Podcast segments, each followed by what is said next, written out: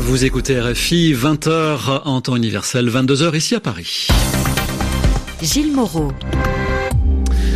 Bonsoir à tous, voici votre journal en français facile présenté ce soir avec Céline Pellarin. Bonsoir Céline. Bonsoir Gilles, bonsoir à tous. Dans l'actualité, le groupe État islamique revendique l'attentat qui a fait plus de 70 morts ce matin en Irak. Une double attaque près de la ville de Nasiriyah. Des Iraniens font partie des victimes. La situation humanitaire continue de se dégrader au Bangladesh où sont arrivés des centaines de milliers de Rohingyas chassés par les violences en Birmanie. En Espagne, les partisans de l'indépendance de la Catalogne lancent leur campagne à l'approche du référendum du 1er octobre. Des milliers de personnes sont attendues ce soir dans les arènes de Tarragone. En France, les effectifs de l'opération Sentinelle sont maintenus. 7000 militaires sont mobilisés contre le terrorisme, mais le gouvernement annonce une réorganisation. Dans ce journal aussi, une exposition à ne pas manquer. Impression Soleil levant, le chef-d'œuvre de Claude Monet est de retour au Havre. Le journal. Le journal. En français facile. Le groupe État islamique a revendiqué le double attentat qui a coûté la vie à au moins 74 personnes euh, ce matin en Irak. 74 morts dont 7 Iraniens. On dénombre aussi près de 100 blessés. Bilan très lourd, Christophe Paget. Cette attaque est même la plus meurtrière en Irak depuis la reprise de Mossoul cet été. Oui, les deux attentats ont été commis à la mi-journée près de la ville de Nasiriyah. Selon l'AFP, il s'agirait de la même équipe déguisée en miliciens chiites qui aurait d'abord ouvert le feu dans un restaurant avant de partir en voiture et de se faire exploser un peu plus loin, près d'un point de contrôle des forces de sécurité irakiennes. Ces attaques ont été menées sur une autoroute régulièrement empruntée par des pèlerins et des visiteurs venus d'Iran. Malgré les attentats quasi quotidiens en Irak, cette province de Zikar était jusqu'ici relativement épargnée. Mais l'attaque de ce jeudi, vous l'avez dit, est la plus sanglante depuis la reprise de Mossoul aux djihadistes début juillet. Sur son site de propagande Amak, l'organisation État islamique a revendiqué les deux attentats parlant de dizaines de chiites tués. Le I ne tient plus que quelques villes en Irak, Aouija, 300 km au nord de Bagdad, dans la province pétrolière de Kirkouk, ainsi que trois localités proches de la Syrie. Et l'armée irakienne et les forces paramilitaires sont en train de se positionner pour reprendre ces derniers bastions, ces derniers endroits contrôlés par le I. Pour autant, l'organisation djihadiste dispose encore de centaines de combattants prêts à mener des attaques suicides. Christophe Paget, merci. Vous avez évoqué, Christophe, la Syrie où près de 40 civils ont été tués aujourd'hui dans la province de Der Ezor, selon l'Observatoire syrien des droits de l'homme. Les hommes du groupe État islamique font l'objet de deux offensives dans cette province. L'une menée par l'armée syrienne, appuyée par l'aviation russe, l'autre conduite par une coalition arabo-kurde. La situation humanitaire continue de se dégrader au Bangladesh, où sont arrivés des centaines de milliers de musulmans rohingyas chassés par les violences en Birmanie. L'ONU redoute un scénario du pire si cet afflux euh, se poursuit. Au Bangladesh, autorités locales et organisations étrangères sont débordées actuellement par cette marée humaine. Sébastien Farsi est de retour de la zone frontalière. Trois semaines et le flot de réfugiés rohingyas ne tarit pas. Entre 20 et 30 000 personnes continuent d'arriver chaque jour au Bangladesh et encombrent une zone déjà surpeuplée. En comprenant les réfugiés arrivés avant cette crise, ce petit bout de terre frontalière compte plus de 500 000 personnes, bien trop dense pour pouvoir offrir une aide de qualité, disent les ONG. Les réfugiés continuent donc à mendier le long des routes à l'affût de tout billets de banque, de paquets de biscuits ou de vêtements offerts par des associations locales ou de simples individus généreux. L'ONU est en train de distribuer 25 kilos de riz à environ 90 000 personnes et ses agences viennent d'en recevoir davantage. Deux avions remplis de tentes couvertures, matelas et boîtes de conserve ont atterri ces derniers jours pour un total d'environ 35 000 personnes. Ces biens devraient être distribués dans les jours à venir. Les Nations Unies ont lancé un appel d'urgence. Elles ont besoin de 65 millions d'euros pour venir en aide aux Rohingyas pendant les trois mois à venir.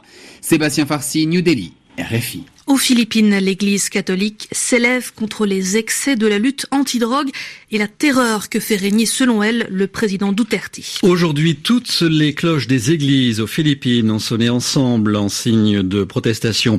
Une manifestation sonore qui se répétera chaque soir pendant 40 jours, a décidé le clergé.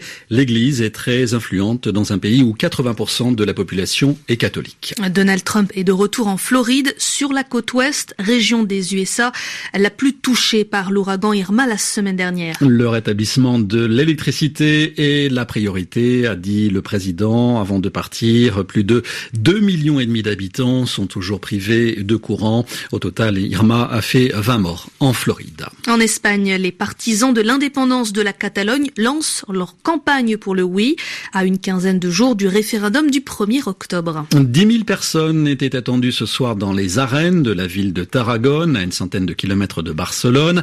Parallèlement, les menaces politiques et judiciaires se précisent.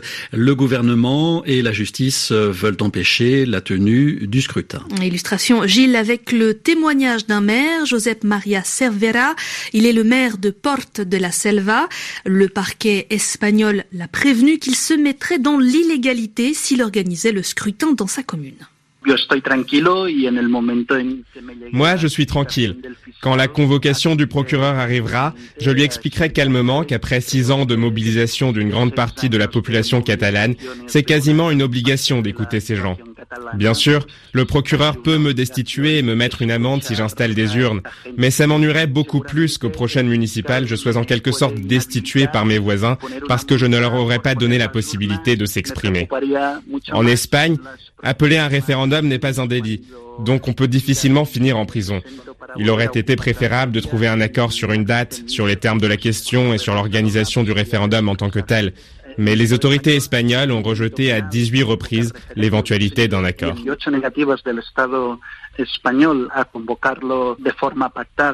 Les propos recueillis par Lucille Guinberg.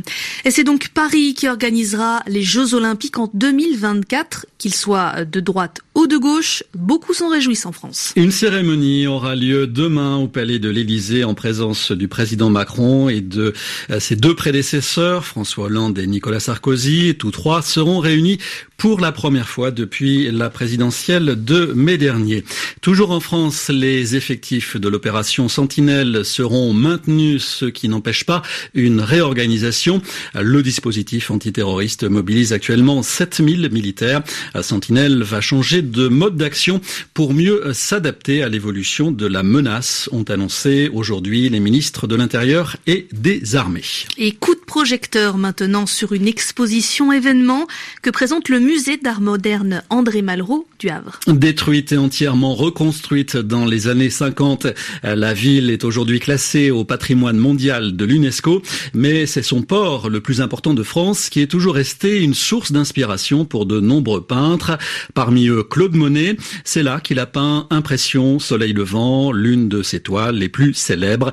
Le chef-d'œuvre est de retour dans sa ville jusqu'au 8 octobre, un prêt exceptionnel à ne pas manquer. Isabelle Chenu. Le monde entier connaît ce tableau qui a donné son nom à l'impressionnisme. Impression Soleil levant de Claude Monet et de retour au Havre 145 ans après y avoir été peint.